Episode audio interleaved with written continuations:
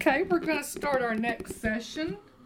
We're on our in our uh, April 2014 spring um, prosperity seminar. We're going to begin our afternoon session by talking about um, another law of increase. And right now we're going to talk about the law of sowing and reaping the law of sowing and reaping. Let's turn to Mark chapter 12.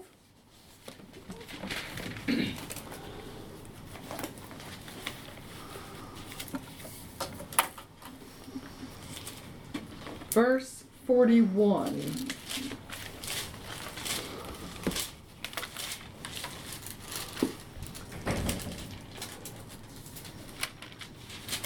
Luke 12 41. And Jesus sat over against the treasury, and beheld how the people cast money into the treasury, and how many that were rich cast in much. And there came a certain poor widow, and she threw in two mites, which make a farthing. And he called unto him his disciples, and saith unto them, Verily I say unto you, that this poor widow hath cast more in than all they which have cast into the treasury. For all they did cast in of their abundance. But she of her want did cast in all that she had, even all her living. God does not look at the amount you give or the size of the check. He looks at percentage and the heart of the giver. God is not impressed with, with just a large amount. If it's not in faith, He's not pleased with it. Large or small, uh, large and small are relative depending on what you have. So this widow only gave two mites. Uh, in, in, money, it, it, was very little, but uh, relative to what she had, this was a huge offering because it was it was all she had. It was all of her living, whereas the the rich people were casting in more in terms of money amounts. They were putting in more into the offering than she did, but relative to what they had, they only gave a small amount, according to what Jesus said, because uh, they they were uh, giving out of their abundance. What what they gave was not in faith, and what they gave uh, was just kind of pocket change to them. You know, even though it, it may have been a, a, a, larger amount of money, it was just pocket change, and uh, they they didn't give in faith. So Jesus was watching what went on in the offering. Do you suppose Jesus is still watching what is put in the offering? In a lot of churches, they will tell you no. They will tell you that money's not important to God. They will tell you it is worldly, it is trivial, and it doesn't matter to God. Mm-hmm. This is not what Jesus said, and the Bible has a lot to say about it. 20% of the entire Bible talks about money, real estate, or material possessions that can be turned into money. Now, I haven't meticulously counted up every scripture, but I would be willing to say that the Bible talks a whole lot more about finances than it does even heaven or hell. 20% of the entire Bible talks about this subject. If it was important enough for Jesus to watch people given to the offering, it should be important to us. He is the same yesterday, today, and forever. Hebrews 13, verse 8.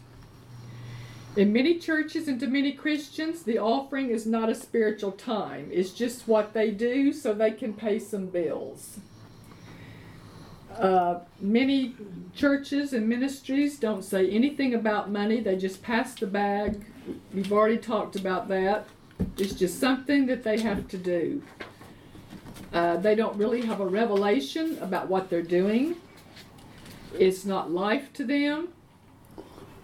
But I tell you, when this word puts food on your table and pays your bills and cancels your debts, it becomes life and it becomes revelation and it's not just some religious history book. When it's you, a real good plan, isn't it? Amen. Amen. It is. I mean, only God could come up with something that wonderful.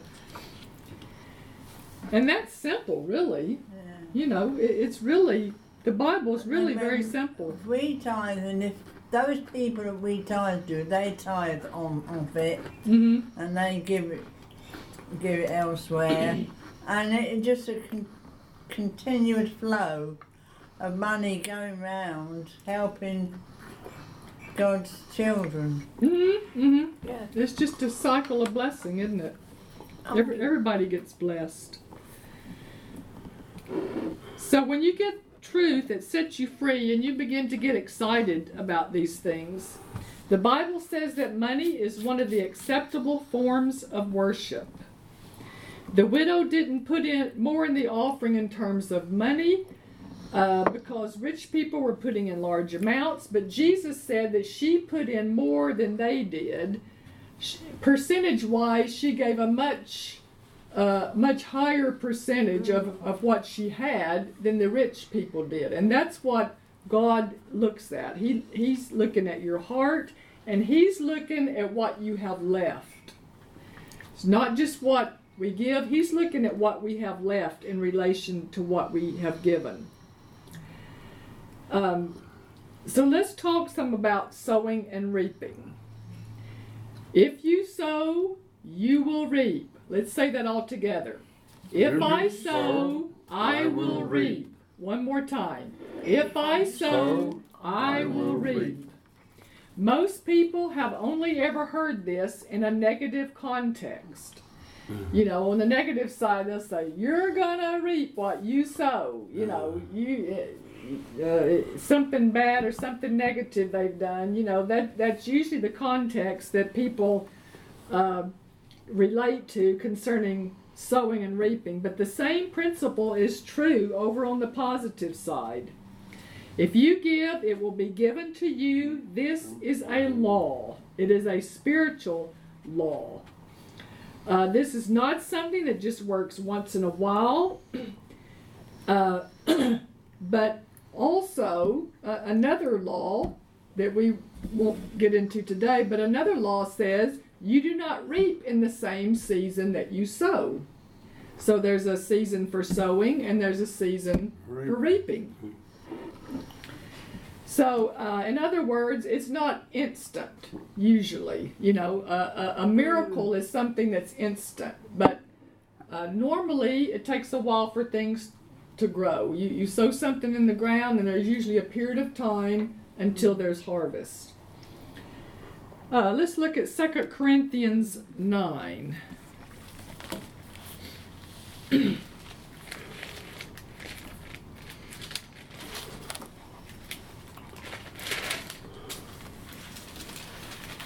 Second Corinthians 9, verse 6. And I'm going to read this from the NIV. Remember this whoever sows sparingly will also reap sparingly, and whoever sows generously will also reap generously. The Living Bible says, But remember this if you give little, you will get little. A farmer who plants just a few seeds will get only a small crop. But if he plants much, he will reap much. If all the Christians really believed God's word, they would be begging God to take more than 10%. If they really believed these laws, they would be looking for ways to give more. They wouldn't be fussing over whether or not they should give 10% and be looking for an escape clause you know, out, out of giving. Uh, even in the natural world, out in the, uh, you know, the, just the world system, a basic principle of increase is to invest, whether it's stocks or real estate or whatever, uh, that's that's just a natural principle of, of increase is to invest in something. And the best investment is to invest in the things of God, the work of God, and the people of God. There's nothing better you can invest your money into other than the things of God. Uh, in the world, uh, if, if you invest into stocks or real estate, they can lose their value. So potentially, you you could be worse off uh, investing in something in the world. You could be worse off than you were before you even invested in it. But God's stock never goes down and it never loses value. Praise God. So many people never think of giving to God as an investment. Everything you give to a church, a ministry, ministers, a brother or sister in Christ, or even an unsaved person, everything you give, think of it as a seed sown, and you should expect a return on it. uh, now, I'm just going to give a little qualifier here, and I'm, I'm not going to expound on this right now, but. Uh, concerning you know giving into church and ministries there should there, there's some criteria they should meet in order to be considered good ground. Uh, and so we only want to sow into good ground really because that's where we're going to uh, you know that's where we're that that's how we're going to to reap a return uh, is according to the ground that we sow in. So we want to we want to sow in good ground. That's the one that produces 30, 60, and a hundredfold return. In the natural world, you would research a company before investing in it. But when it comes to spiritual things, most people don't do that before they put their money into it. They just kind of plunk their money in, but they would never do that uh, out in the world if they were investing in a company. So think of our giving as an investment to God, not something that you are just throwing away. You are not giving just for the sole motive of receiving a return, but you need to look at it as an investment. Uh, in the world, people expect a return on the on their investment. I mean, they would, you know, uh, they'd be crazy not to expect a return. People would never invest in something out in the world and not expect a return on it. Uh, let's turn back to Luke chapter 6.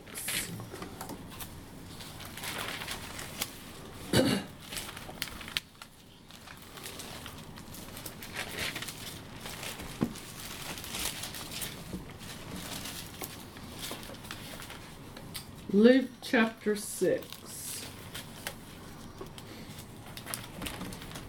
Now, the context here is mercy and forgiveness. But the principle applies to anything that you sow. Let's read uh, Luke 6:38. Give, and it shall be given unto you.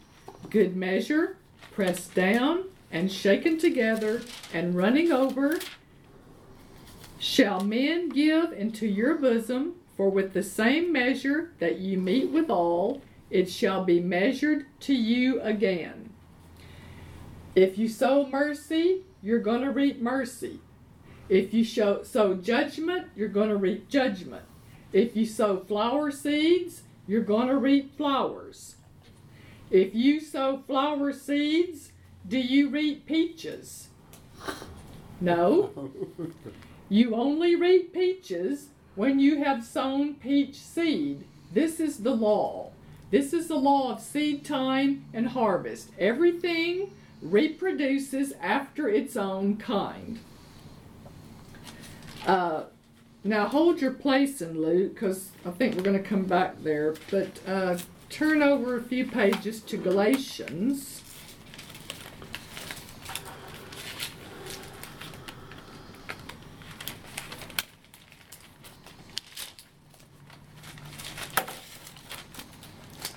Galatians 6.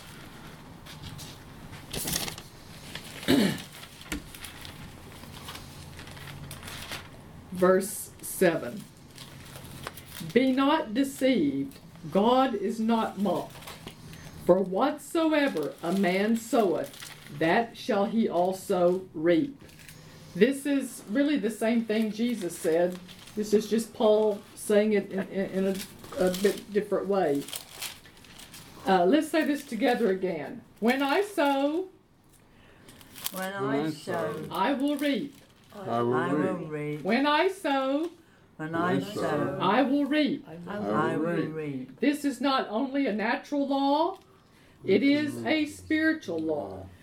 And this principle applies to every realm and every dimension. Uh, you remember in Mark chapter 4 and Matthew chapter 13, Jesus taught on what we call the parable of the sower. And he used natural things to teach spiritual principles. The sower sowed the seed, which represents the Word of God, and he sowed on four different types of ground, and it produced uh, different results. The disciples asked Jesus to explain this to them. And Jesus said, If you don't understand this, how will you understand all these other things? If you don't understand this parable, you won't be able to understand any of the parables. Uh, the whole kingdom of God, which is the government of God, God's way of doing things, operates on this principle of sowing and reaping, and it is all inclusive. If you sow favor to others, you will receive favor from others. If you are hard with people, other people will be hard with you. So, whenever you are in a situation where you have an opportunity to judge someone or to have mercy, recognize it as an opportunity to sow. If you are ever in that situation, you're going to want to receive mercy. Make sure you sow what you want to reap. Sow love, mercy, and forgiveness. Sometimes people have sown bad seed and they get a bad outcome and they blame it on the devil and other people. And sometimes they just sowed bad seed and they just reaped what they sowed. Um, they, they just open the door to the devil and, and uh, you know, by sowing wrong seed, bad seed. If we want money, favor, good deals, nice things coming our way, what do we have to do? We have to sow what we want, don't we? What, whatever we, whatever area we want to reap in, that's what we have to sow. So, uh, notice in these scriptures, it says, "Whatsoever a man soweth, that shall he also reap." You notice it doesn't say reaping and then sowing. It says sowing first and then reaping. So a farmer wouldn't expect a harvest before he sows. We believe in confession, but there's more to prospering in God than just making good confessions. There are additional things that we have to do. Uh, what if a farmer just sat out on the front porch and said, uh, I confess that I'm going to harvest 400 acres of wheat this year? And somebody asked him, Well, how many acres have you sown? Depends, his harvest is going to depend on how many acres he's sown. Uh, and your confessions are based on what you have sown. In the case of the farmer, he's going, if, if he's sown zero, he's going to reap zero. I don't care if it's a hundredfold, it's still going to be zero. So Jesus talked about 30 times, 60 times, and 100 times multiplication. Uh, let's turn to Matthew 7.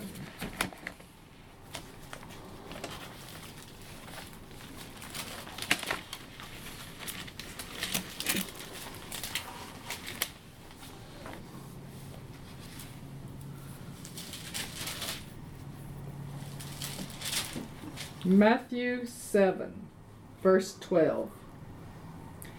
Therefore, all things whatsoever you would that men should do to you, do you even so to them, for this is the law and the prophets. Did Jesus say, Whatever you would that men should do unto you, confess that it will happen? No. He said, Whatever you would that men do to you, you do to them. So if you're confessing for someone to give you money, you give money to somebody else. Mm. So so the our confession is based on what we have sown. Yes, after we sow, we confess the word of God over it and we water that seed, but we we can't start making confessions over something we haven't even sown. The sowing comes first, then the watering with the Word of God, and then the harvest. When you have sown, you have every right to reap where you have sown. Uh, Jerry Savelle says, What you make happen for someone else, God will make happen to you. And that's really what Jesus said here in Matthew 7 12. If you want to reap in a specific area, you need to sow into that area. Sow in the manner you would like to reap. If you want to reap more in that area, sow more in that area. If you want people to respond promptly when God deals with them, then respond promptly when God deals with you about giving to someone else. Uh, we won't turn there right now, but uh, you can write down the scripture Proverbs 3, verse 27 and 28.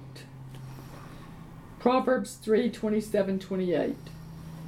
It says, Withhold not good from them to whom it is due, when it is in the power of thine hand to do it. Say not unto thy neighbor, Go and come again, and tomorrow I will give when thou hast it by thee. When you have it and you know it's right, do it now and don't wait. Some people don't have a hard time giving, but they have a hard time receiving. And I find that very much the case in this country. I find people have a very difficult time receiving because, you know, they've just never been taught to receive. Uh, and uh, I think in, in a lot of ways it's pride involved, um, and pride keeps people from, from receiving. Um, you know, religion has trained people not to receive, uh, but in some cultures it's a major insult to refuse someone's gift. Uh, they take it that that the gift, uh, you know, that, that they nor the gift uh, is good enough and and then if you if you don't receive a gift from them that you're you're kind of saying that you don't want to fellowship uh, with them or you don't want to have anything to do with them. So in, in some cultures it's it's uh, uh, an insult to refuse a gift. Other people think you know well you didn't hear from god you just missed it you know. Um, but uh, jesus said it's more blessed to give than to receive. Uh, in other words, it's more enjoyable. It, it's more enjoyable to give than to receive. One of the greatest joys I have had is to just take somebody to town and buy them a new pair of shoes or you know take them shopping or something that I, you know i i probably enjoy that more than going to shop for myself you know it's just a thrill to be able to do that for someone. And if you haven't done it, then then I suggest you try it sometime because it's uh, you know it's a great joy and it, it's a real thrill. You don't know what you're missing if you haven't done that. Giving extends beyond the offering plate. Yes, we give to support God's work, but it needs to become a way of life. Jerry Savelle calls it living to give. Living to give. When you get a revelation in this area, it goes beyond just doing a good thing or obeying the word. It is one of the chief expressions of the God kind of love to give. The nature of the flesh is selfish. The flesh wants to see how much it can get, but love gives. In 1 John chapter 3, 1 John 3 17 and 18, it says, But whosoever hath this world's good, and seeth his brother have need, and shutteth up his bowels of compassion from him, how dwelleth the love of God in him? My little children, let us not love in word, neither in tongue, but in deed and in truth. Uh, so when love is dominating you, what do you want to do? You want to give. You know, you enjoy giving. Uh, this is not just limited to money. There are many ways we can give to other people. We can give encouragement. We can give, uh, we can share the word. We can share a testimony. Uh, give something. You know, it, doesn't have to be money. It, it doesn't always require money. Uh, and I know, uh, you know, I've known most of you long enough to know that you have a habit of doing that. You have a habit of giving. You know, you share your testimony, you share a word, you encourage. You know, we have times of giving testimony here. Uh, you know, people have already shared things this morning, and uh, it uh, it's uplifting. Uh, you know, it encourages other people, and sometimes that, that's exactly what they need to hear. Uh, but sometimes people don't need prayer or encouragement. Sometimes they need cash. And that's why we want to be blessed and we want to be a blessing. So, in those times, sometimes people just need cash and we don't have to think about it. We can just reach in our pocket and say, How much do you need? Mm-hmm. You know, that's a, that's a kind of position we want to be in. Um, there's a saying people don't care how much you know until they know how much you care. Uh, you know, you might not be able to pay somebody's car off for them, uh, you know, or you might not be able to do it all in one go, but you start where you are. Uh, you might make a car payment for them for several months, you know. Um, I remember once when I was in London, uh, where I was going to church, you know, we had a home group there during the week, and uh, one of the guys there was going to Bible school somewhere in London, and he was going on a motorcycle, and uh, he had to put his motorcycle in the shop for something. It was in the shop for a few weeks having some work done on it. And he was uh, riding a bicycle all the way across London or halfway across London to go to Bible school. And it was cold and it was rainy and, you know, just, yeah. you know what it's like. And uh, a few days later, I was doing something that was not spiritual at all. I was just cleaning the bathroom floor. And the Lord just spoke to me. I didn't hear an audible voice, but He just said, Why don't you pay for him to take the tube to Bible school while while his motorcycle's in the shop and he doesn't have to ride this bike to Bible school?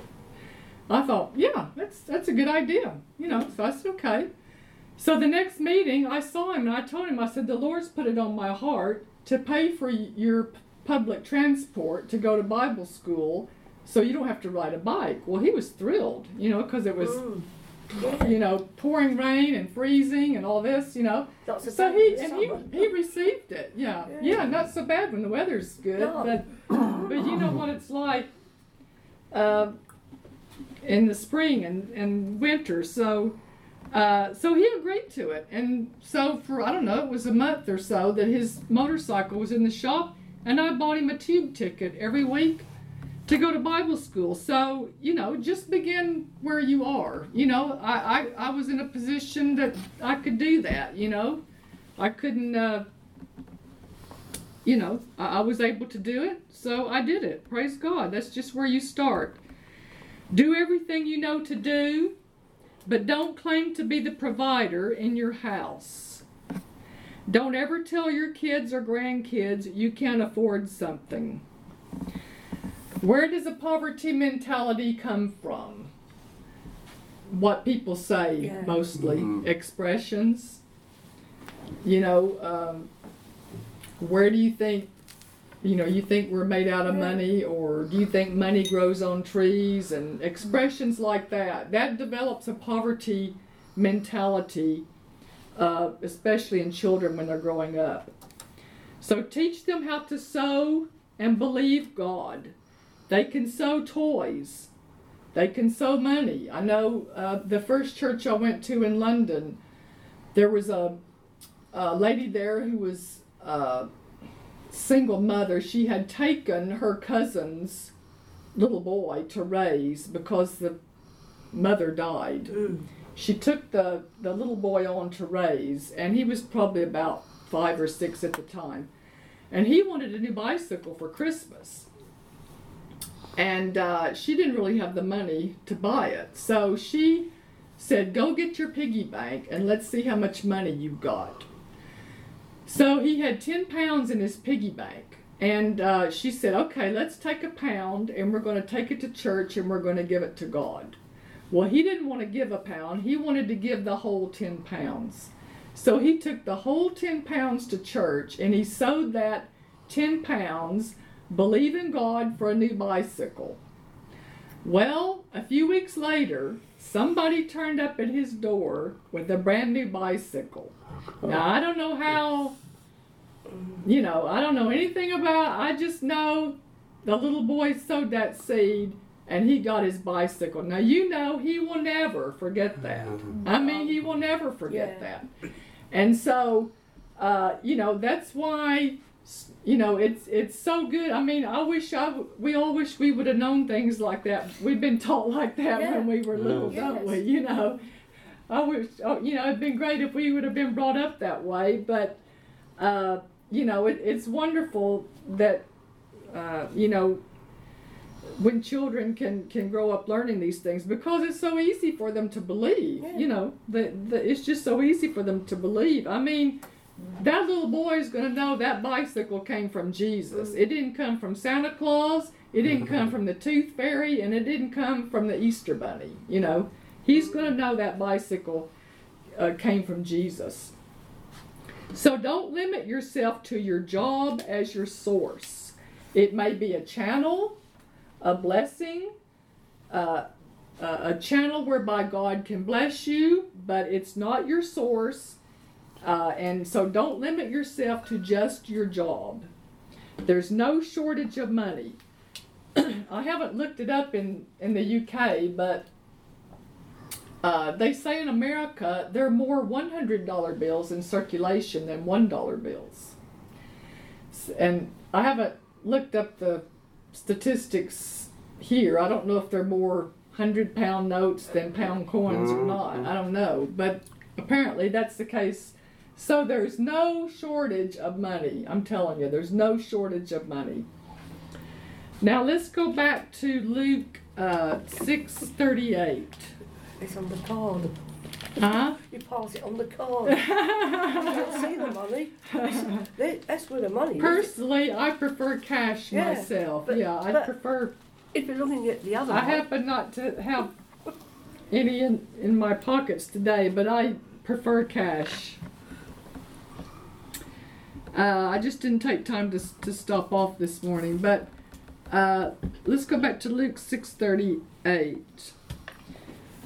Uh, when you sow, Jesus said, you can expect to receive back good measure, pressed down, shaken together. This uh, phrase, good measure, is translated from the Greek word antimetreo, and it means back in return. When you sow one seed of corn, you don't get one seed back. You get a, a whole stalk of corn with five or six or more cobs on it, and each of those cobs has hundreds of seeds on it. So from that one seed of corn, you got six or seven cobs of corn, and each of those have hundreds of seeds on it. Hmm. So, um, you know, we. What if you sowed one seed of corn and you went out and you went out to the stalk and you found one cob and you pulled back the um, the shuck on it, and there was one kernel of corn on there, and that's the one that you sowed. I mean, it just wouldn't be right, would it? So that's not the, the way the law of, of sowing and reaping works. You know, even in the natural harvest, you sow one seed of corn, you get hundreds of seed back. And the same is true with finances. Um, so, so don't you know? Don't limit God. Just believe God's word and the the multipl- multiplication principle of sowing and reaping. now, there's a common, a characteristic that is common to all people who are, who are truly prosperous and successful. And that characteristic is this.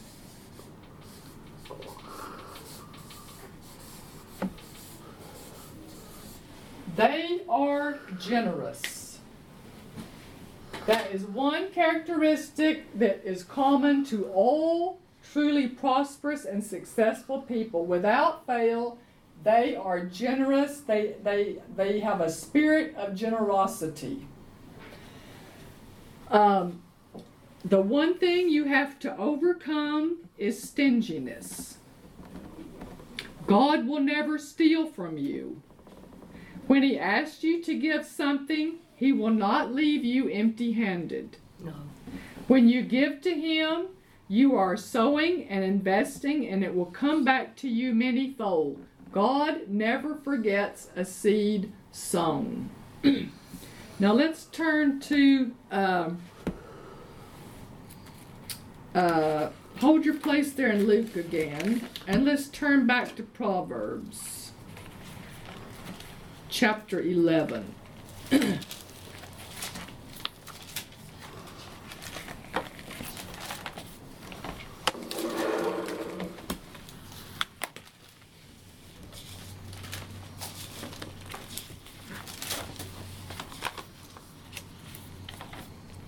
Proverbs 11, 24 and 25. There is that scattereth and yet increaseth. And there is that withholdeth more than is meet, but it tendeth to poverty. The liberal soul, or the generous soul, you could say, the generous person will uh, shall be made fat, and he that watereth shall be watered also himself. In your giving, don't be led by needs. Don't be led by sob stories. Don't be led by looks and appearances. Be led by the Spirit of God. Let's turn back to Luke again. Luke 6.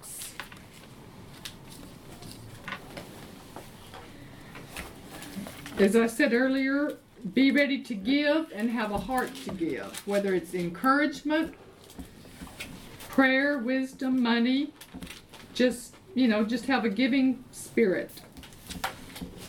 Sometimes a word of encouragement can be so meaningful, just like what Rosemary said this morning, you know, to me that that, that was very meaningful but and you know, people think it's not a big deal, but sometimes, you know, especially when you're up against it, you know, it, it one word can be very meaningful. It sometimes it can make the difference between, you know, Well, I've actually said to a person, "Oh, I like what she was wearing," mm, mm, and her face literally changed. mm, She was mm. looking a bit sad and that, and it really cheered her up. Yeah, yeah, Yeah. amen. Yeah. Praise God.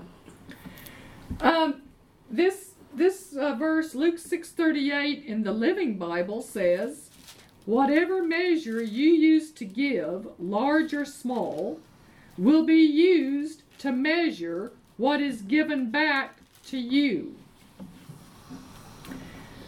In other words, if you give in tens, you will reap multiplication of tens. If you give in twenties, you reap multiplication of twenties. If you give hundreds, you reap multiplication of hundreds. Now, this is similar to what Jesus said in Mark 4 when he talked about the sower sows the word. Uh, as I said earlier, there is no increase in God without the Word of God. And in Mark 4, verse 24, Jesus said uh, a, a very similar statement with what measure you mete, or with what measure you measure, it shall be measured to you. And to you that hear shall more be given. Now, in both of these scriptures, in Luke 6:38 and Mark 4:24, Jesus is saying, with what measure you measure, it will be measured back to you. In other words, God is not the one deciding how it comes back to you. We're the ones that determine how it comes back to us according to what we sow. So it's not it's not God deciding what comes back to us. He's not the one who measures by the way we give. We're the ones that determine how we receive back. We determine the measuring stick God uses to measure back to us. When you sow by the teaspoonful, it comes back multiplied in teaspoons. When you sow by the shovelful, it comes back multiplied by the shovel. You uh, you get it? Okay. Have a vision to raise your giving up to the next level. When you need to get ahead, you will put the priority on your giving instead of getting a bigger TV. Amen. you understand? What I mean, if if if you want, if you uh, if you need more money coming in, what do you do? You increase your giving. That's the way increase comes to you. That's the way you cause money to come to you. Uh, so if you need more, you give more. increase your giving. Uh, I've just decided to increase mine again just because I'm. I want more. I need more. I need more coming in to do things like this, what we're doing today. So I'm increasing my giving. Amen. And so mm-hmm. more's going to come in. You start where you are, probably with the teaspoon. we all pretty much start with the teaspoon. But let's don't stay with the teaspoon. Amen. Let's work our way up to the shovelful. And then we go to the dump truck and then we go to the warehouse. Amen. That's where I want to head. I want to hit that the warehouse stage when I can give a warehouse and then I can get receive back in the warehouse uh, warehouse multiplications. That's where we're headed. Amen. Praise God. Anybody need a break before we carry on? You doing okay? Would you like some water? Yeah, I'll have a top up. Yeah, thank you. Oh, sorry. That was just kind of a brief, uh, brief overview, uh, simple overview of, of sowing and reaping. This Is this your? And um, like I said, there's no way we can cover all the laws of harvest today, but we're going to hit a few of them. Drink fishing water. Fishing water. So, no, so if you want to do we, Let's um, let's let's move on to another law of increase. Um, the next law of increase we're going to talk about is the law of stewardship. The law of stewardship. Uh, we're in Luke. Let's just turn over a few pages to Luke 16.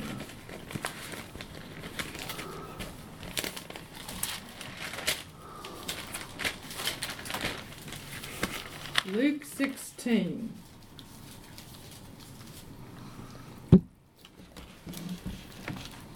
Verse 10.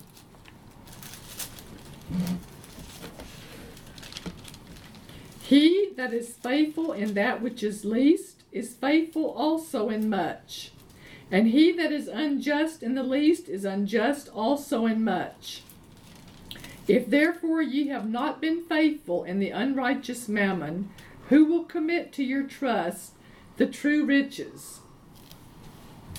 Now, it seems only natural that if you were faithful in spiritual things, then God would trust you with money and wealth. But that's not what Jesus said. He said just the opposite. He said we must first be faithful in money matters, and then God will trust us with true riches. In other words, uh, spiritual and eternal matters. He said, first we must be faithful in money matters, and then God will be able to trust us with uh, more responsibility and more important things. Let's turn to 2 Kings chapter 22.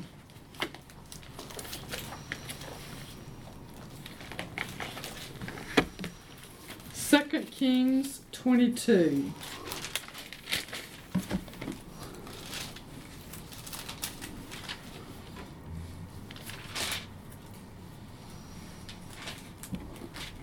And this is a situation where the, the temple is in need of repair.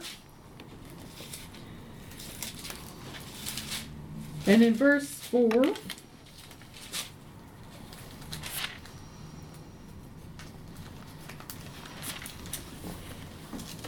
it says, Go up to Hilkiah the high priest, that he may sum the silver which is brought into the house of the Lord, which the keepers of the door have gathered of the people.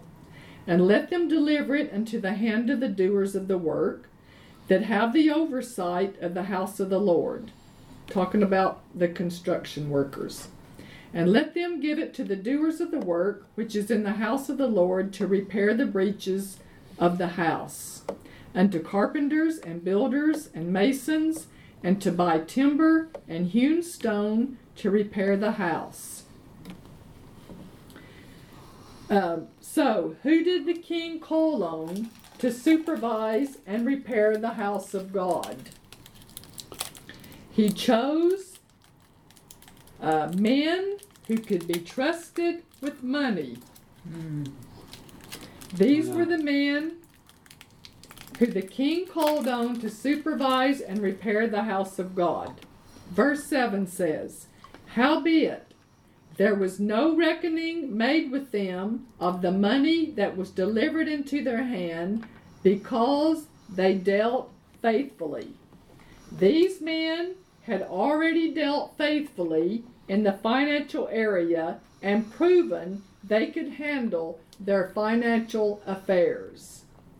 And these are the men that were called on to, to oversee uh, and supervise this uh, construction uh, in, in the temple.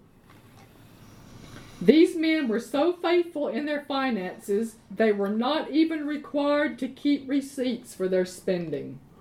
That's what verse 7 is saying. They were not even required to keep receipts for their spending. The New Living Translation says, but don't require the construction supervisors to keep account of the money they receive, for they are honest and trustworthy men. The New American Standard Bible says, Only no accounting shall be made with them for the money delivered into their hands, for they deal faithfully. Jesus promised us that if we are faithful in financial matters, we will be faithful in spiritual matters and will be given spiritual responsibility.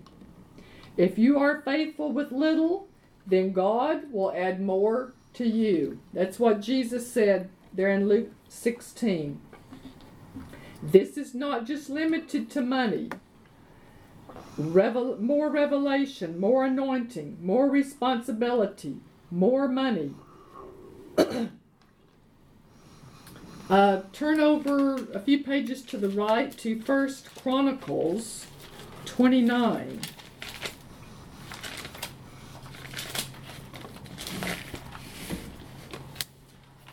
First Chronicles 29. This is concerning offerings that David and the people brought for the building of the temple. And in verse 12 of Chronicles, First Chronicles 29, David said, Both riches and honor come of thee. So he acknowledged that both riches and honor come from God and thou reignest over all, and in thine hand is power and might, and in thine hand it is to make great and to give strength unto all. Now therefore, our God, we thank thee and praise thy glorious name. Verse 14 But who am I, and what is my people, that we should be able to offer so willingly after this sort?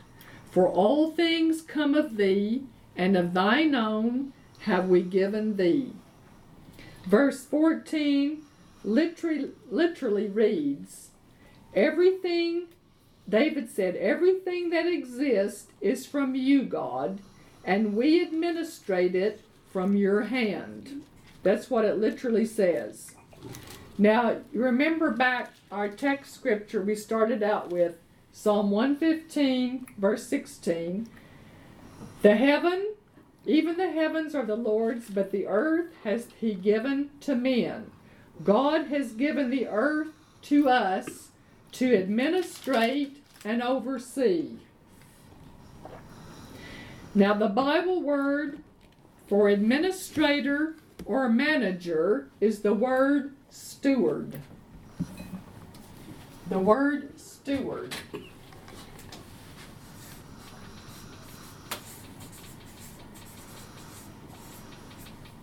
It's it's the Greek word oikonomos, and it's where we get our English word economics. That's that's where the uh, what is translated as the word steward in the Bible. A manager, an administrator, or an overseer. And that's really what we are. You know, we we we take what God uh, entrusts to us and we oversee it, we manage it, and we administrate it. And Jesus said, if you're faithful to do that in little things, God will promote you with more responsibility and He will give you greater things to be steward over and manager over. This word, steward, means to arrange a house. That's what it means in the, in the Greek, to arrange a house.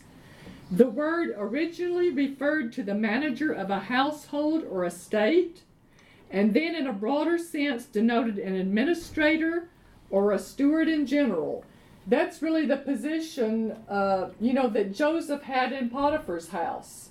He was head. He he was made administrator. He was put in charge of all that man's household and possessions. He, that's what he was. He was a steward.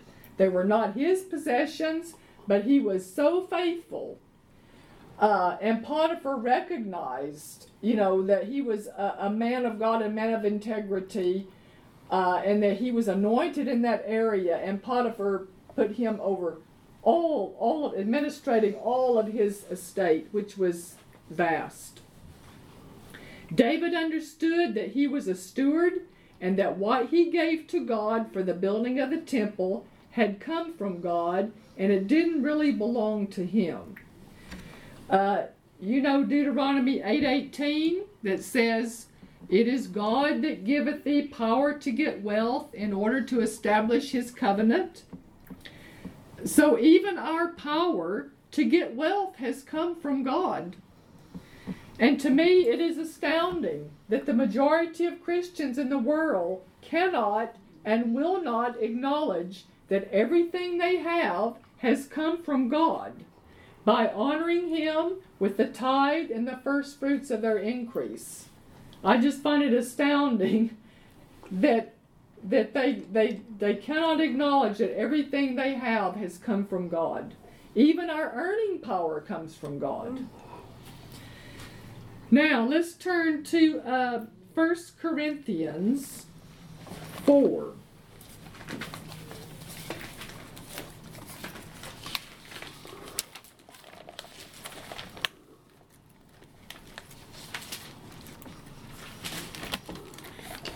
First Corinthians 4.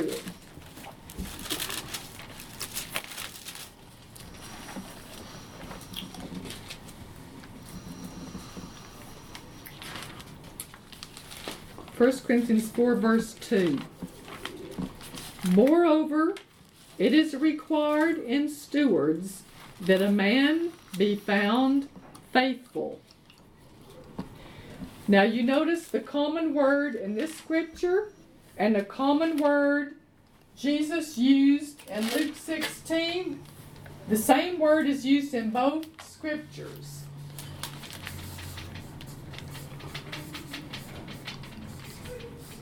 Jesus said, If you're faithful and little, you will be faithful over much.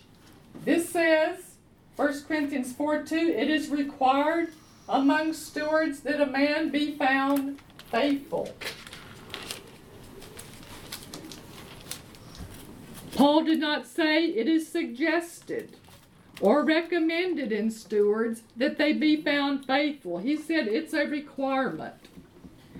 It is a requirement in stewards that they be found faithful. God requires that we be faithful in money and little things in order to be promoted with more responsibility as stewards over more. Hallelujah. Let's turn to Matthew 25.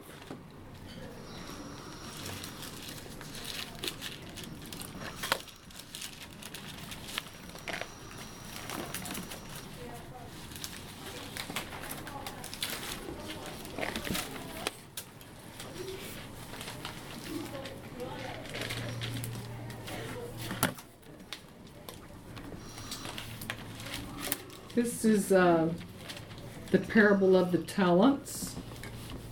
And the word talent here, the context here, uh, a talent was a sum of money.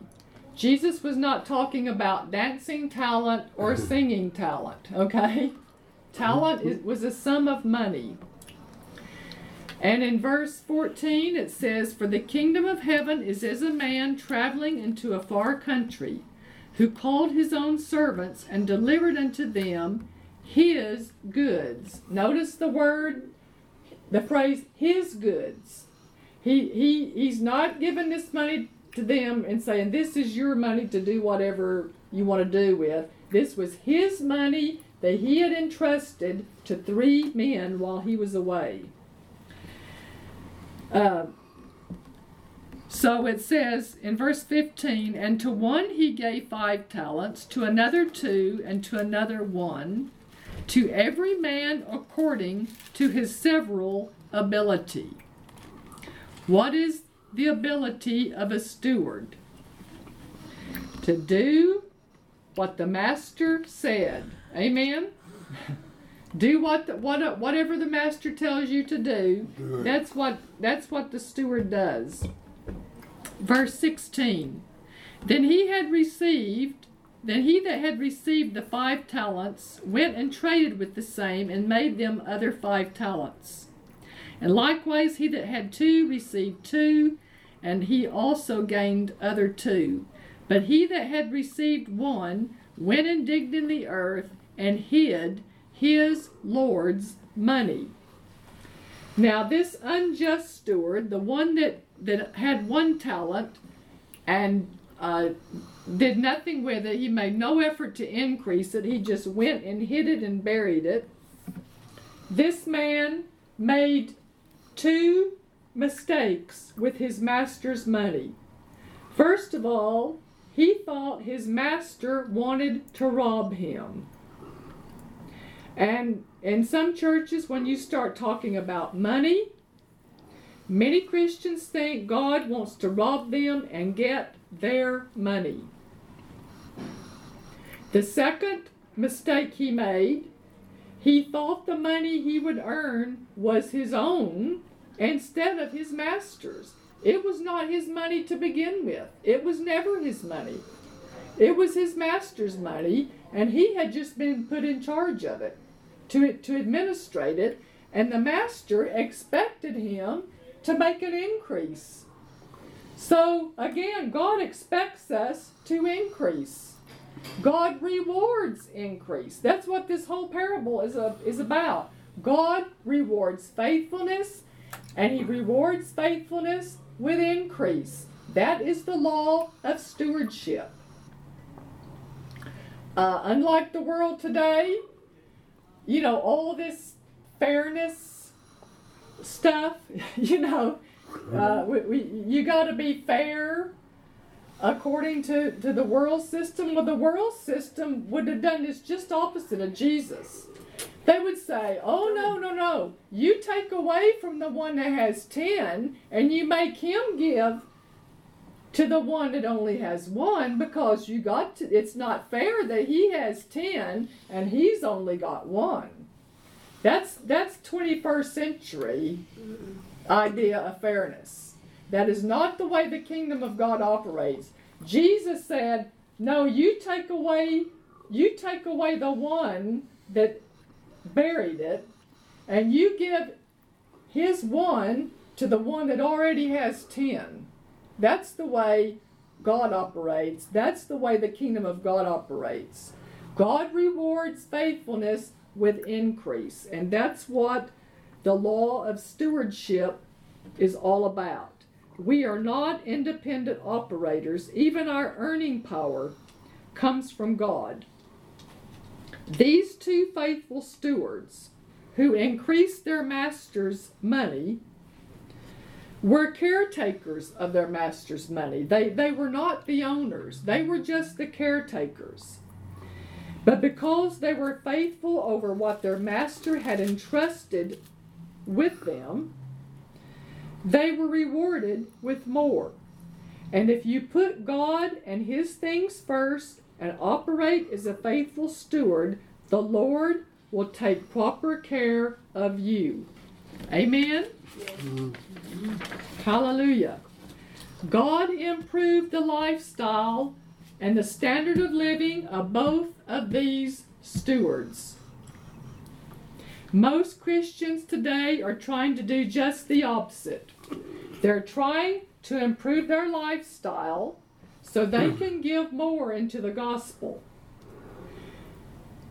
But God wants us to uh, be faithful stewards, and He will increase our lifestyle. He will add th- these things to us, and He will increase our standard of living because we've been faithful in money matters and financial matters.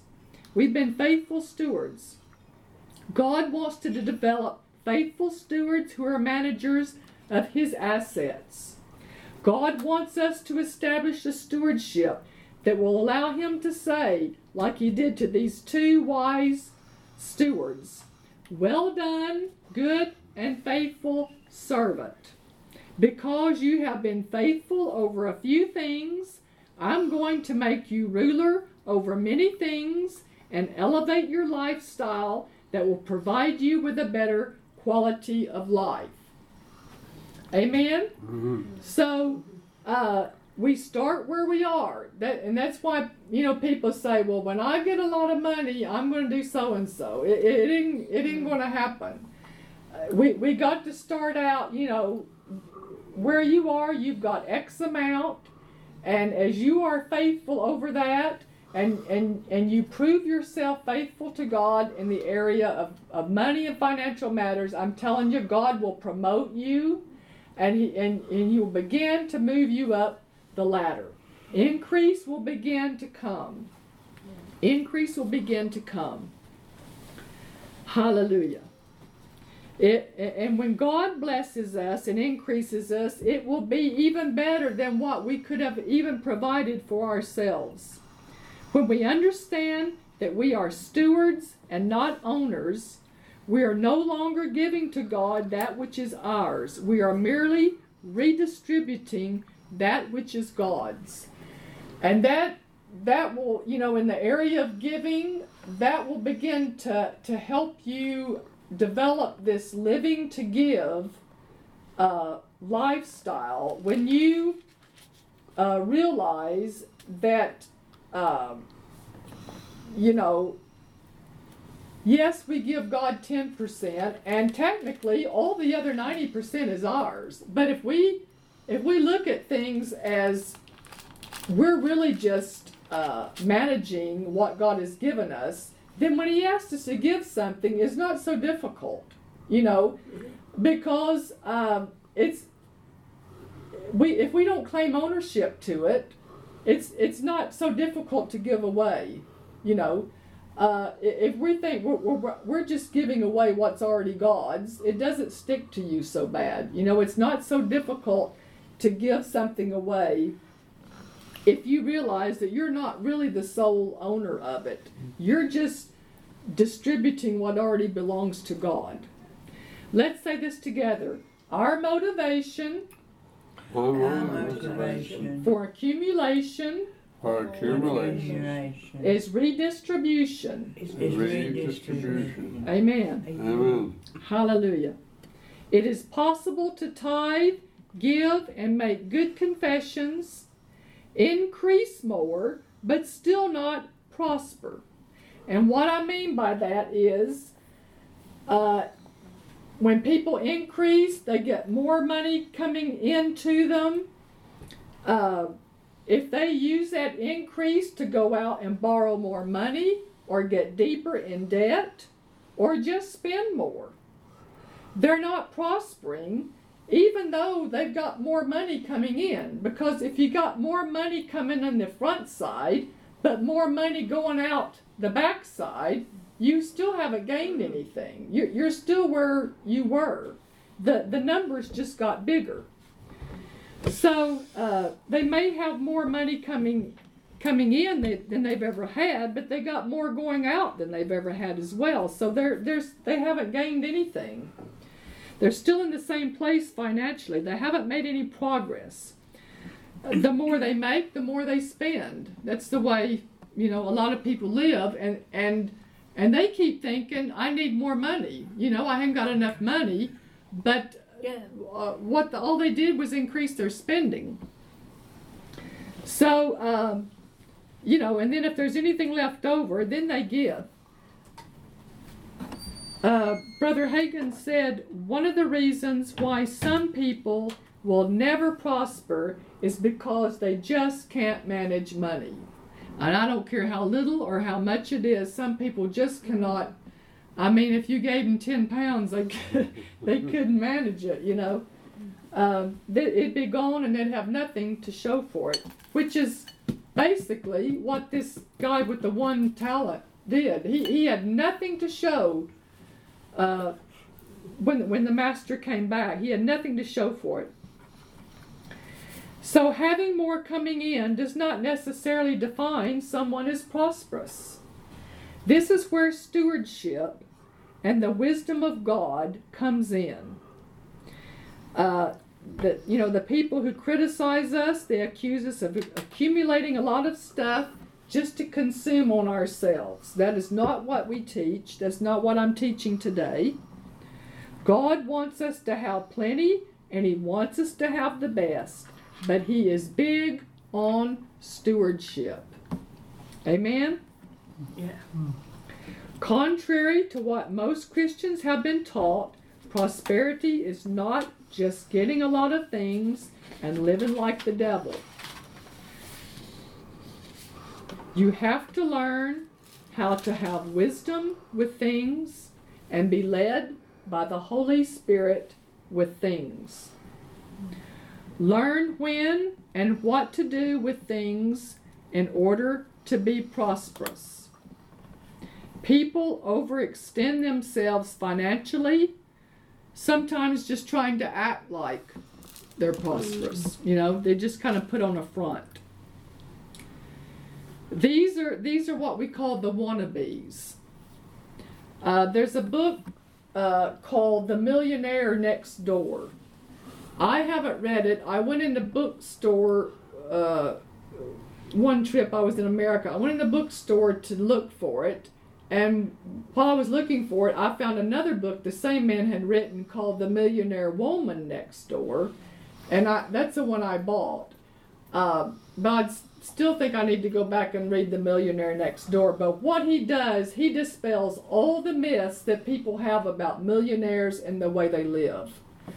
Uh, when you say millionaire, most people think of the very, very tiny minority of people who live this jet set lifestyle. You know, uh, Wayne Rooney, David Beckham, Posh Beckham, all these, you know. Uh, when you think of millionaires, that's what people think of. Those people only make up about 4% of all millionaires in the world. Most millionaires don't live a high jet set lifestyle like that, a, a high profile lifestyle. And that's why this man named that book The Millionaire Next Door. You might be living to a millionaire next door and you don't even know it. because in his book, he explains that most millionaires live in modest homes, they drive modest cars.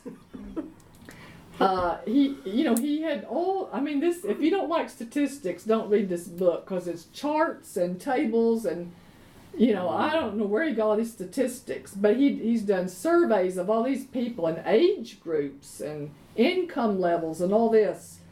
But he says most millionaires will not pay more than five hundred dollars for a suit. Mm-hmm. End of story. They will not pay more than one hundred dollars for a pair of shoes. And that totally dispels all the myths that people have really about millionaires because you read about all these so called celebrities and their big shopping sprees on Bond Street and all this. Mm. And that does not represent the minority of millionaires. Th- those are a, a tiny uh, percentage of people who are actually millionaires. So, so the real million, it, it, it's the wannabes that they're trying to put put this front on, you know. Um, they and they overextend themselves. They gotta have a certain car or whatever to keep up this kind of image, you know. So, uh, you know, I, I may read this book and I'm, I may talk about that some more sometime in one of our seminars because it's, uh, you know, it, it's interesting to know. Uh, that just shows you that it, you know, being a millionaire is not that impossible. You know, it, it's really not that impossible. But I'm Uh, sure I know in Shelford quite a few, well, a millionaire at least. Mm-hmm. But he doesn't dress like it. He's got the money and Mm-hmm. he's probably got a nice house Mm-hmm. um, with a certain amount of ground round because he wants it and he can afford it. Mm-hmm. But it's certainly not a mansion with plenty of ground round it. Mm-hmm. I mean, he wouldn't enter Buckingham Palace. Yeah. Yeah. Yeah. He wouldn't, he wouldn't have thought, no, oh, I think I like that place, I'll buy that. Because of its size and everything. Yes. So that that's really what this book is about is to just to dispel a lot of myths Yeah. about the way million most millionaires live And, and what they do with their money. Because like I said these, you know, celeb- so-called celebrities, they got this image of just shop shop shop, spin spin spin, and that's not the way most most millionaires give away yeah. lots of their money. They don't want to They give away a, a Yeah. lot of their money. They Uh, don't want to bring themselves up to notice with their property so that they get burgled. Mm. Or it just may not be. They No. just may not have any interest. No, you know, no, it just but I may mean, not interest that- them I mean, to live that All right, if you've got a big car, life. and you know, and you you you, and you've got all these arts that you can buy, you're only going to attract the wrong sort of people. Mm. So you you go into a smaller property, a norm, normal life, and give you allows you to give more money away. Yeah, absolutely. The way they yeah, want it. yeah, Yeah. yeah. It allows them to, Mm. and, and that's that's um, you know, I mean, the bigger your property, the, the more money you're spending on upkeep, aren't you? mm, mm. Uh, some of these people are trying to, um, you know, they're trying to increase through debt, and interest interest payments are eating up their Mm. prosperity. The Hebrew word for interest means to bite. To bite. Interest payments take a huge bite out of your mm. increase. Talking about throwaway money, that's a that's a that's a good description of throwaway money, paying interest big interest rates. Do the GGs. That is a huge amount of money mm. that is not even being applied to the principal of the loan. It's just money going in the lender's pocket. And that's how they make their money. That's how banks stay in business. These people need to rid themselves of their expensive toys and the thing things that are eating up their increase. Eat out less. Tighten their belt and begin to practice stewardship. Now, this is a part of prosperity people don't like to hear. You know, especially if they're at the stage where they're just beginning to learn and they're, you know, they've gotten excited about hearing, you know, my circumstances can change. It's God's will to bless me. It's God's will to prosper me. You know, and they get excited uh, about it. But then when they begin to hear uh, this part, they don't necessarily enjoy it so much. They don't want to hear cut back. They don't want to hear give more. They don't want to hear practice patience, you know, necessarily. They just, you know, they come to a, a few meetings like this or they read a few articles and they just want to hear how I can get all the things I want, do the least possible I can get away with as fast as possible. And some people, that's why a lot of them give up and quit because they, they, they just, you know, um, they thought it was going to be instant and effortless. And this is not an instant, effortless system. This is a get there and stay there uh, system process. God, uh, you know, God has to be first. Uh, I'm not interested in, in play acting like a big shot. I don't want pretend prosperity. I want the real thing. And God has to be first, and giving has to be a priority. God wants you to have the best and plenty of it. He didn't put abundance here for the drug dealers. But our priorities and motives have to be right. Uh, I heard Keith Morris say um, if someone comes to him and they want to talk to him about their finances and they're believing for prosperity and they want advice and so forth, he says he doesn't even talk to them before they write down everything they owe, everything that's coming in, and bring that with them when they come to talk to him. And I, I'm going to start putting that into practice because I believe more people are going to start coming to me. You know, they're they're people are having problems. They're having problems in this area, and they want uh, you know the people that are serious about uh, curing the disease, which which is uh, a lack of knowledge.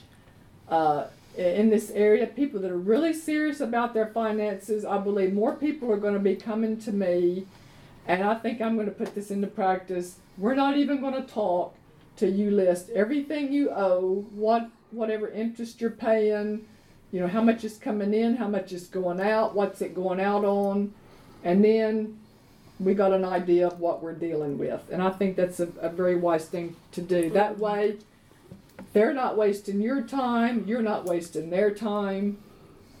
And, uh, you know, I, I think that's, that's a wise thing to do. Um, Many people who say they want to prosper, they just want somebody to lay hands on them, rebuke the devil, and think everything's going to be okay. You know, I mean, some people they really believe that that's all that's involved. You know, uh, like I said, unfortunately, those are the kind of people that don't stick with it, and and they're the ones that go off and say, "Well, I tried that and it didn't work," you know, and they start bad mouthing the Bible, and they start bad mouthing, you know, these these faith teaching. Uh, because they say, well, I tried that and it didn't work. Well, they, they probably did try it, but but, But there's but triers, yeah, trying and doing Mm. are two different things, and the triers are the people who start out, and when it looks like nothing's happening, and it looks like nothing's getting any better, and nothing's changing, they're they're the ones that quit. The doers are the ones when it looks like nothing's happening and it looks like, you know, they're wasting their time and nothing's doesn't look like anything's ever going to change. They continue to believe anyway. They continue to give anyway. They just continue continuing. Those are the doers of the word of God. And though that's the difference between the triers and the doers. They don't realize that, that they have a part to play in this, and it's not just all up to God. Uh, they're, we have a part to play. Now, uh, let's turn to Proverbs 27 again. We looked a lot at Proverbs today, but I tell you what, that's got some real treasure.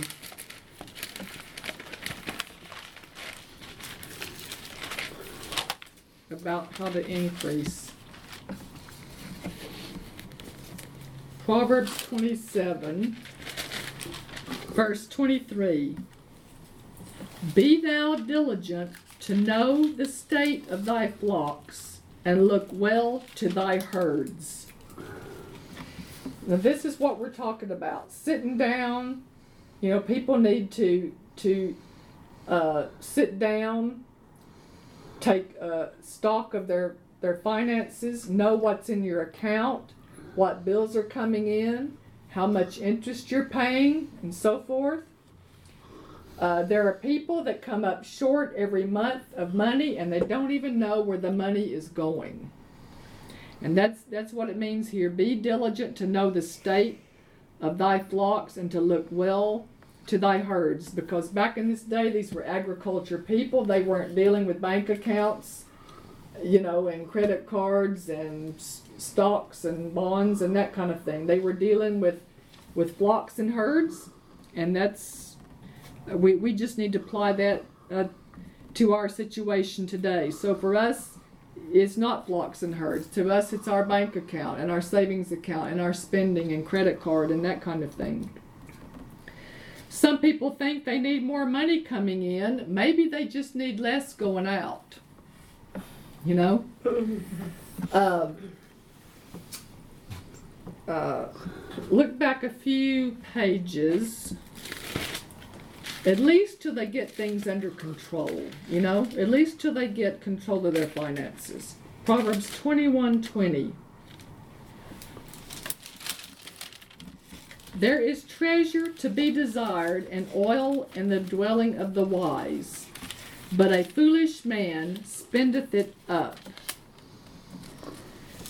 Sometimes we can be sitting on resources and be blind to them. I know the first, very first job I had in London, working at a hospital there, and I had started out lodging with this lady just down the street from the hospital, and after kind of a year, you know, I really began to want, you know, more privacy and a place of my own. You know, I'd always had a place of my own in America. You know, I had the first place I worked at had a really nice two bedroom apartment, fireplace, tennis court, swimming pool, you know, really. Then, then the last place I lived before I came here, I had a three bedroom house, you know, and then to move from that to a little room about like this, you know, you get that, you know, after a while. So anyway, I moved into kind of what was a studio flat in a house. Um, and I didn't think it was that much more a week than what I was paying, but brother, I also didn't know what my paycheck turned out to be. Like I said, I took a huge, huge, huge pay cut. You know, they they I had experience in America, and I wound out here on trainee. They put me on trainee salary, which I had no idea they were going to do. I thought they would take into account my experience and all that. They treated me like I was just a starter, you know. And my, I mean, when I looked at that paycheck, I thought, you got to be kidding. I mean, I, I just, my, my heart just sank, you know. But anyway, I moved out to this, what turned out to be a dump. Uh, and, uh, but anyway, I was beginning to learn these things, and I was listening to Brother Copeland's tapes, and boy, everything I learned, I was I put it into practice, and um, so uh, I was, you know, beginning to get wisdom on these things. Well, I had been giving away my once once a month. We were supposed to work on a Saturday. Well, I had been giving my Saturday away just because, you know, I just eh, I'd rather have Saturday off, you know. And it occurred to me, like this verse, you know, we, we, we can we can have resources right in front of us and not even know it. And I suddenly realized one day we would get paid 40 pounds at that time for work in a Saturday morning.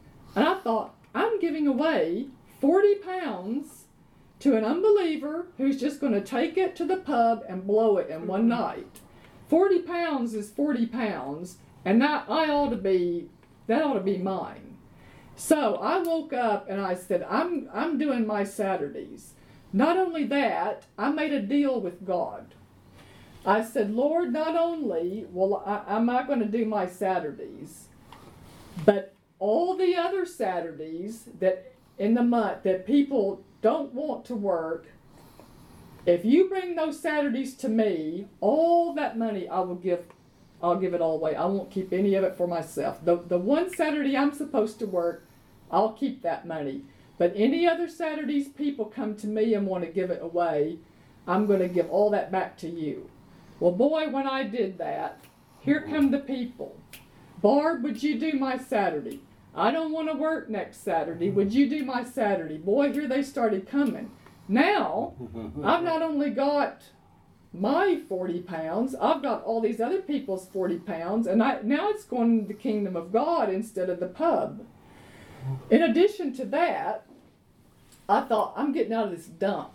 Because I, I thought if, if if I was living in a tent on Wandsworth Common, I couldn't have been any colder. I mean, that was a freezing oh, place. And I, I thought if I can get into a smaller place, you know, not that I really want a smaller place, but a warmer place, I know I can keep one room warm, you know. so anyway, I, I found uh, it was another studio flat, a, a little bit smaller, but it was it was better, much more comfortable, and I could keep it warm. I, I was never cold there. Praise God. So just those two decisions, instantly my situation began to improve because I saved 25 pounds a week on my rent by moving. So I'm, I'm automatically 100 pounds a month better off just with saving rent. Now I've got all these other people's Saturdays I'm doing. I think I had one Saturday a month off, but I did like three Saturdays a month. Now I got seed to sow. That's seed to sow. So now I'm I got more seed to sow. Now I got, you know, uh, hmm. uh, I'm going to be reaping from that. So just those two decisions, I began to quite quickly begin to increase, and that was just the wisdom you know, that God gave me. And, and people said at that time, I mean, you know, this has been a while now, but at that time, you could get. Um, I paid that second studio flat I went into. I only paid forty six pounds a week, and there were people in my department, and I would overhear them talking. No way can you find a, a studio flat in London for even for 50 pounds a week. And I said, I did. I found God got me one for, for I paid 46 pounds a week rent. Uh, and like I said, it, it was it was better than, than where I had been living. So, uh, you know, but now I'm not living in 40 pound a week place anymore. Amen. I got the best place I've ever lived in. Hallelujah. Oh. And it's all because of what I'm talking to you about. I'm not in my dream house yet, but I'm on the way. Amen. And where I am is absolutely perfect. It, it is absolutely just the most peaceful, wonderful place. It's, it's the only, it's just not mine, but you know, I'm, I'm on my way. Amen. And praise God. Uh, now I can help. I can help other people. Not only do I have the nicest place I've ever had to live, I, I got, I'm in a position where I can help other people. So you can't just fly by the seat of your pants. Uh, some people are loose, lax, and undisciplined. And that's another word some people don't like to hear is discipline. Mhm. You know? Discipline is just the opposite of impulse buying. And that can oftentimes get people overextended. Living by faith is not an undisciplined life just flying by the seat of your pants. Faith is based on a solid foundation, uh, and you can't have faith for something when you don't even know what's going on in your finances. We've all made dumb mistakes, and God has been merciful and got us out of our ignorance. But He requires stewardship and expects us to get in the Word and begin to operate according to His principles. So, you know, sometimes people just they just have to have a miracle to get out of the situation they're in, and many times God will give them a miracle just to get them out, you know, quickly out of that situation. But then He expects them to get on the Word and begin to learn these principles and begin to increase and not just live from miracle to miracle and crisis to crisis. You know, um, we, we, we got to uh, begin to establish ourselves in these principles. So sit down and get things written on paper. Tighten up loose ends and don't get sloppy. Know what's coming in, what's going out, how much, if any, interest is being paid. In Proverbs 10:4 it says, He becometh poor that dealeth with a slack hand, but the hand of the diligent maketh rich. That's Proverbs 10, verse 4. Once you know what's going on in your finances, then you are in a position to cut out the waste. God expects us to be good stewards even in the small things. He wants us to be liberal but not wasteful. What you don't waste, you have to give. And that's what that's what I realized in that work situation. I was giving away my seed, which which was, you know, didn't look like it to me. I wasn't aware of it, but God had to, when when I because of these principles in the word, I saw I'm giving away my seed to somebody else who's just going to blow it. Uh, is, isn't there a saying here something about if you watch the pennies, the pounds will take, care, of themselves, or yeah. something like that? Yeah. Yeah. Well, that's pretty much what we're Yeah. talking about. That's kind of another way of talking about stewardship.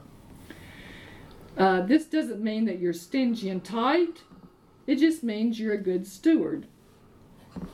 When it is time to give, be liberal, uh, but just don't blow it and waste it. Be uh, a a big part of being a good steward is being led by the Holy Spirit, knowing when to buy, when not to buy. You know, don't get this now. There's something better coming. Uh, you know, now these people have these tablets. You know, they're very popular, and they, you know, the iPad first came out, and I mean, there's some people they've got every iPad that's ever been made. You know, I mean, Yeah. they they get one and they hadn't even had it six months, and they get the next one that comes out, and you know, I don't really get it, but uh, those are just these people. They've got to have the latest thing or something, but. Well, they're missing out, aren't? I I put it off for a long time. You know, I I kept researching and researching. I'm one of these people, when I go to buy something, you can rest assured it has been researched and researched and researched and analyzed before I do it. You know, I do my homework. And um, so I, you know, I could see that the price was coming down Mhm. in them, you know, and every six months they would improve something, you know. So I so I just kept biding my time, waiting to see what was coming out. I looked in America last year. The one I wanted, every time I'd go in Walmart, they had just sold out. They didn't know if they'd be getting any more. I'd go back in. Well, we had one, but we've already sold it, and it turned out I didn't get it, and I, I wasn't upset about it. You know, I, I it, like like this, you know, uh, uh, something better will come. So I just you know bided my time. When I went this year, uh, they had come out with another one very similar to what I had looked at last year. Same, I think, company makes the insides of it. Um, and it's even better in some ways than the other one was. And I got it for less than uh, 90, less than 100 pounds. I guess Mm. maybe 90 pounds. And it's, it's, it's, has like five star rating by which magazine, you know, so it's really good. So just by being patient and doing my homework and, and, you know, say, no, I'm not going to buy now, I'm going to wait. I wound up getting the latest deal, and it only cost me like ninety pounds. Yeah. You know, so just you know that that's just being, uh, you know, it's just using wisdom and being led by the Holy Spirit. Uh, you know, how do you know you need to cut back on this or that or do more of something else? Just be being led by the Holy Spirit. This is the opposite of impulse buying and being led by the desires of the flesh. If we wait on the Holy Spirit, He will get us a good deal, and that's that's basically what what happened to me. Sometimes people just move too fast, but God knows where the deals are. Wait until you know it is right, then you know you are following God. Uh, pray and wait on God, and He will show us, you know, you need to stop doing this or you need to get rid of that. This is too expensive. It's, it's you know, it's uh, cutting into your increase. You know, get rid of it for now. Later, when you can afford it, you know, buy another one. But th- this is the wisdom of God. Isaiah 48 17 says, Thus saith the Lord thy Redeemer, the Holy One of Israel I am the Lord thy God, which teacheth thee to profit, which leadeth thee by the way that thou shouldest go. Doesn't that pretty much sum up mm. everything we've said today? Yeah. He teaches us to profit. And he leads us by the Holy Spirit in the way that we should go. It's God's will that we profit. I mean, that, that, that was the whole story about the, the, the parable of the stewards and the talents. God expected them to profit. And that's what's so amazing to me. These uh, people with these poverty mentalities, and even people just satisfied where they are, you know. Like I said earlier, there are people that didn't come today because they're not struggling financially, and they think that's all this is about is mm-hmm. just helping people, you know, who are struggling, which I am. But but it's not just, you know, God's God's expects everybody to be increasing, and there's always another level that we can that, that we can obtain. Uh, it's not enough to just make confessions and even to sow. We need to let God lead us and teach us the right way to go. Let's say this together God is leading me. God is leading me. As I give, As I give, men are going to give to me. men are going to give to to me. me. People are always giving me things. People always giving me things. So just make that a regular confession. You're you're confessing according to your sowing. If you know if you regularly give, you're going to regularly receive. Things are going to come to you through people. We need to know how to believe. You need to believe that as you are a giver, God is dealing with people to give to you. So when God deals with you to give, you just obey Him. And as you are obedient to do that, then men will give unto you. You have to believe that God's dealing with people, but you don't tell Him who to deal with, where to deal, or how or when to deal with them. Amen? Mm. you don't tell Him how to do it. You just believe that He's dealing with people to give to you. Amen? Mm. It's like you said you gave that 10 pounds to Benny Hinn, and, and God began to deal with your son about giving you a thousand pounds. Yeah, Mm. Now, what if you hadn't given that 10? I know. Probably nothing. You know, because there wasn't, God didn't have anything to work with. But you, He works with faith. And when you gave that 10 pounds in faith, you, you know, God had faith. Now He's got faith to work with. And He began to deal with your son, unbeknown to you and unbeknown to him that you had even given the 10 pounds. Uh, Now he's begun to work uh, on him. it's So, same, same as the, um, my son and daughter that are helping support us now. Um, we are uh, taking the tenth from that and sending it to Guatemala. And Guatemala, they are spending it on the children. mhm, and um, so that and that's why my son and daughter are getting more and more yeah, because we've got Guatemala that's in in the picture as well. So and and they don't know anything about that, Oh no. mm, mm, but mm. God. But God is dealing with them in that area. mm. You know, we were, we were very much like you were, and like Gloria was when she was cooking her vegetables in the coffee pot. yeah, yeah. because she didn't have anything to Mm. cook with. Mm, Mm. Um, and and then we just, I suppose we had poverty spirits, and accepted the fact that we didn't have anything. You know, we just could barely get by, and then all of a sudden.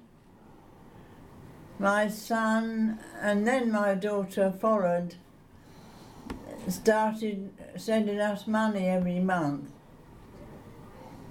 And, and it's become a regular thing now for several years.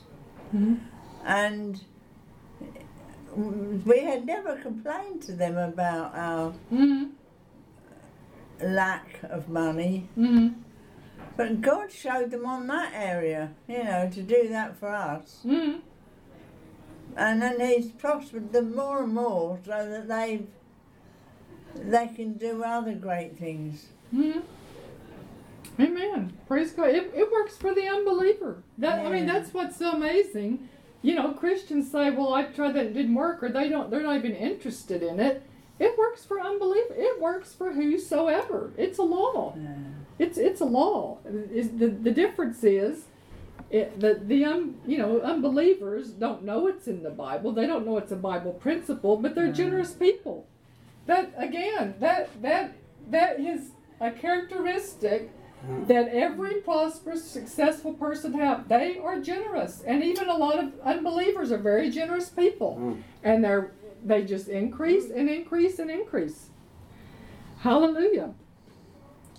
Uh, I heard Brother Copeland say one time he was believing for something, and God's God spoke to him and he said, "Hold on to your faith.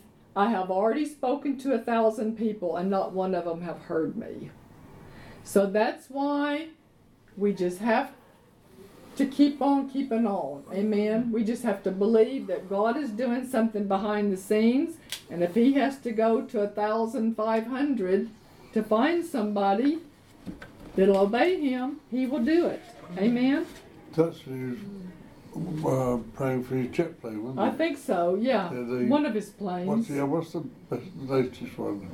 Citation. Yeah, citation 100, yeah. Mm-hmm. Mm-hmm. I can't do that. We haven't got space for it. Well, you could build a hangar for it. You wouldn't have any trouble. You wouldn't have any trouble with that. Hallelujah. Hallelujah. The Lord told Brother Hagin, I'm not opposed to my people being rich, I'm opposed to them being covetous. And people can be covetous and be broke.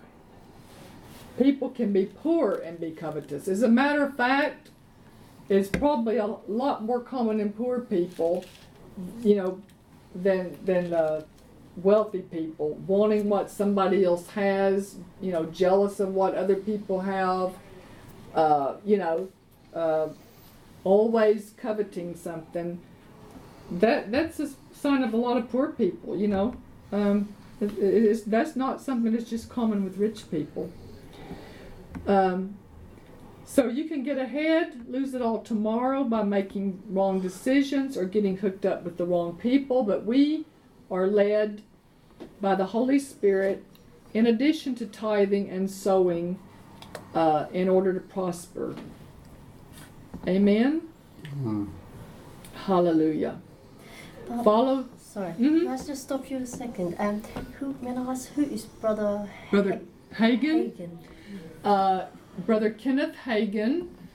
Uh, he passed away a couple of years ago, but he was uh, a very prominent uh, teacher of, of Bible faith back in the 1960s and 70s and 80s. Hmm. But he, he began to uh, teach, restore uh, the teaching of uh, how to live by faith and how to walk by faith according to the Bible and, and the principles that govern faith. Uh, not he didn't teach that much on prosperity, but he was primarily how to live by faith. Um, But it was his teaching that taught Kenneth and Gloria. yeah, I'm out of his grip that. ministry have come other ministries Hmm. teaching Mm. prosperity and faith, and so he he started out with little groups of people like this. Huh. and uh, and and people be- began to come here and really and they were Christians and they'd just never been taught they, they were like me they just didn't know and and they began to learn these principles uh, of Bible faith and their circumstances began to change and they went into the ministry and now they're teaching Yeah. people all over the world the same principles. But Brother Hagin was the one who, um, and he's had a lot of criticism. I mean, you'll you'll hear people say a lot of bad things about him, but oh my word, praise God, he he uh, you know, he, I, I so admire people like that. They just took the stick. They took criticism. People criticize them and uh, but I mean, he is his teaching has just changed the lives of so many people, and and through him, Brother Copeland ministry came, and it's pretty much through Brother Copeland that I learned what I learned. I, I have some of Brother Hagin's books. You probably Yeah, do. It's thrown. One- one- Uh, oh, he's got lots of books. I've got one or two mini books there in my case. I don't have any of his books here with me today, but uh, you know, you can get them online. There's a place here called Faith Builders, I think, in Cheshire, and they keep his books. Um, so, uh, but yeah, he was a great teacher, uh, and and so he he he was uh, he started a, a a Bible training center in Tulsa, Oklahoma, and and now students from all over the world, you know, There was an explosion of them, wasn't there? Oral Roberts, Kenneth Hagin, uh, T.L. Osborn. yeah, uh, Yeah, lots of lots of good teachers and evangelists came out of Tulsa. Um, See, we were very fortunate, like you, on the, coming up the way, the time we did. Mm-hmm, mm-hmm. We had the opportunity to, to listen to T.L. Osborn, to listen Oh, to, yeah. uh, what's he called, Ro- Oral Roberts and, Charles Capps. yeah, Mhm. Kenneth, and all those people. We Mhm. were so fortunate to be in that Yeah, movement. yeah. I, Richard Roberts came to a place in S- Norwich, and we were invited to go and see him, spend the day with him. She stood there in this room waiting for him coming in, He walked through the door and she hit the floor so fast he never even The started working. Anointing I, I went went down so fast, just as he walked in the door. He didn't lay hands on me or anything. Wow. Mm. And then the anointing, it went from my feet, boom, boom, boom, boom, boom, boom, right the way through. Wow. It was absolutely fabulous. That was the Wow. first I'd ever experienced of He something was a like good that. preacher. We found these people because we knew Richard Roberts was in.